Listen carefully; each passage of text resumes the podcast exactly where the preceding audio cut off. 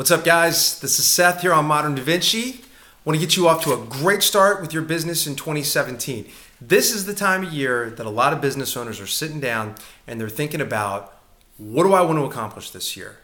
You're thinking about writing goals, objectives, milestones, measurements, and that is a great thing to do.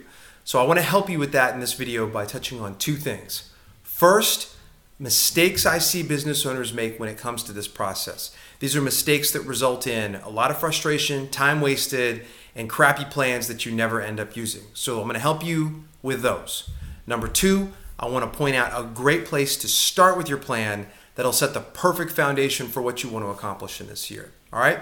In subsequent videos, we'll talk more about planning, but for, te- for today, for this video, that's all we want to cover.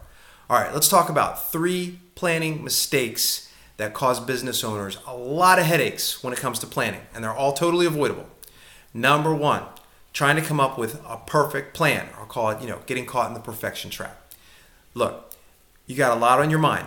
There's probably a thousand different things you'd like to accomplish, lots of goals, lots of ideas. You'd love to articulate those in the perfect way. Uh, you want everything to make perfect sense and add up perfectly. Problem is, perfection is not a good goal. This is a sloppy process. When you come up with your first version of a plan, it doesn't have to be your final. Don't let perfection get in the way of progress when it comes to planning. When you do, and you get hung up trying to write every goal perfect, beautiful wordsmith, right? Make sure everything's exactly how you think it should be. It just takes a lot of time, it causes a lot of frustration. And what I see a lot of business owners start to do is procrastinate um, because the process gets annoying. They get drawn back into the day to day, and that's understandable, but it's a waste, and you're going to pay the price for that down the road. All right? So, perfection is not the goal. Get your best ideas down and just roll from there.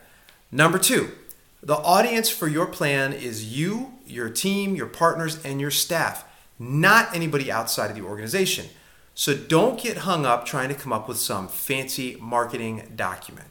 I see this a lot. Small business owner, they want the plan to be impressive. They put a lot of effort into putting a nice cover on it. It's almost like they're going to go take it and hand it to uh, someone who's maybe coming in to evaluate the company, right? Some kind of outside investor.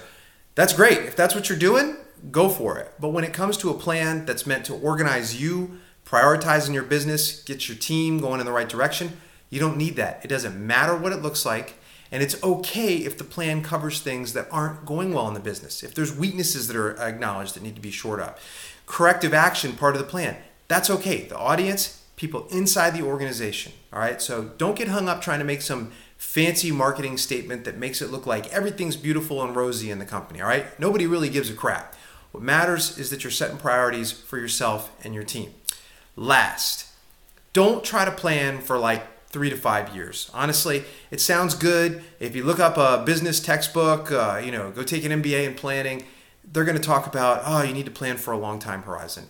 That's great. You're a global corporation, go for it. The, those organizations have researchers, all sorts of staff, teams, they're looking out, looking at the market. Awesome. Most small business owners I know, they don't have that stuff. What's much more realistic, try to focus on a year. Right. And if you're getting stuck with a year, three months, six months is fine. It's better than nothing. All right.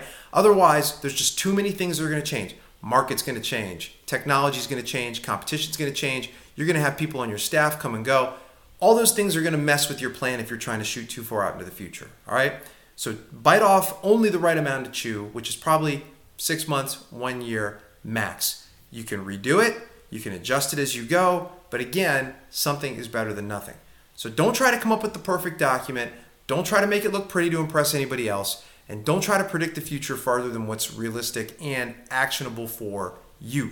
All right, you can focus on those three things, you'll save yourself some headaches.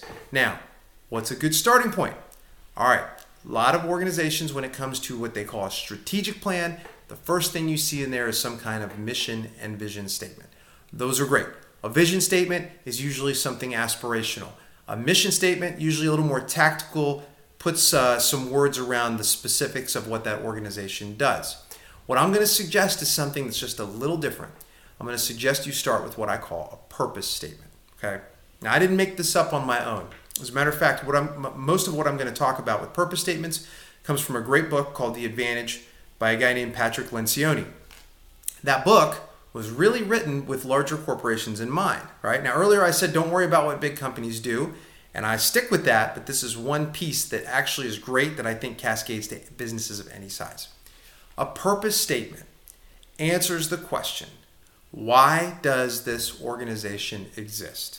So, this is your starting point. Sit down and you ask the question why does my company exist? Now, the first answer that I hear back, that you may hear back from yourself, is usually one that's a little bit superficial. It may be something like to make money or to provide IT services or you know to be the best whatever you do in the uh, in the organization. That's fine.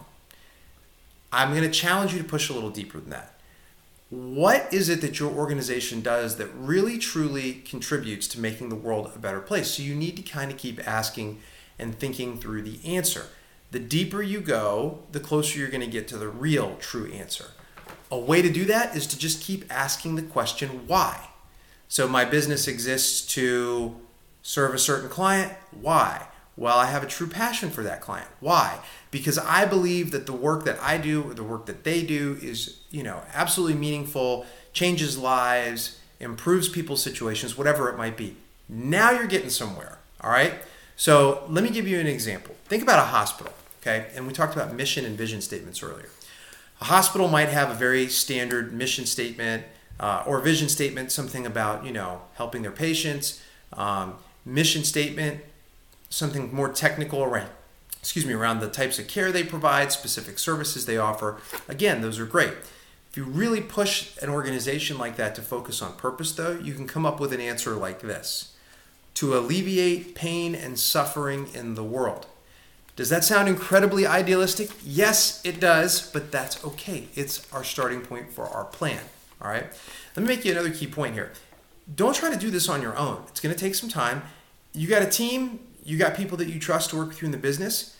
Do this in brainstorming style. Throw it up on the whiteboard. Keep asking the questions until you guys get to something you really like.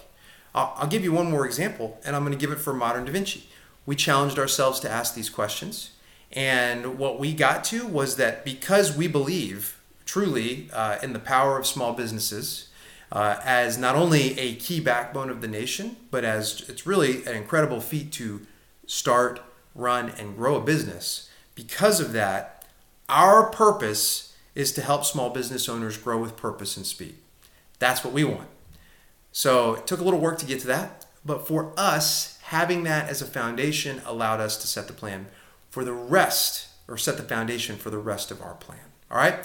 Again, this is just first part in a video that's going to be addressing all this. Uh, so hang with us. We'll give you some key pointers in the comments below, and then we'll move forward with what you should take, uh, the next steps you should take with your planning process. All right. Thanks, and talk to you soon.